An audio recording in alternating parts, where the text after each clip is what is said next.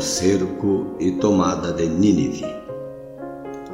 O destruidor está diante de ti. Guarda a tua fortaleza, observa o caminho, esforça os lombos, fortalece muito o teu poder. Porque o Senhor trará outra vez a excelência de Jacó, como a excelência de Israel. Porque os que despejaram, os que despejaram, e corromperam os seus sarmentos. Os escudos dos seus valentes estão vermelhos, os homens valorosos escarlates, os carros como fogo de tochas no dia da sua preparação, e as lanças se sacudirão terrivelmente.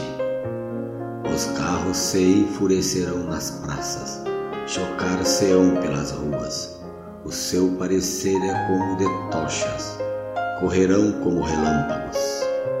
Este se, se lembrará das suas riquezas. Eles, porém, tropeçarão na sua marcha. Apresentar-se-ão no muro, quando o amparo for preparado. As portas do rio se abrirão, e o palácio se derreterá. Eusabe está descoberta será levada cativa as suas servas. A acompanharão gemendo como pombas, batendo em seu peito. Nínive, desde que existe, tem sido como um tanque de águas. Elas, porém, fogem agora. Parai, parai. Clamar-se-á, mas ninguém olhará para trás.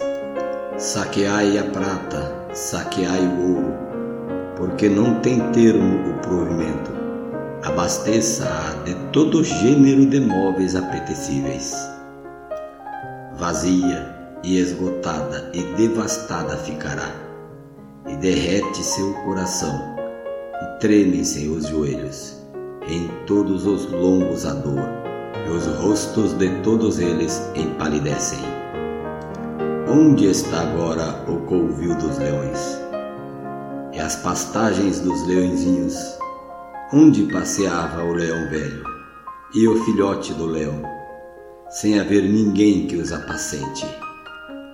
O leão arrebatava o que bastava para os seus filhotes, e estrangulava a presa para as suas leoas, e enchia de presas as suas cavernas e os seus covis de rapina.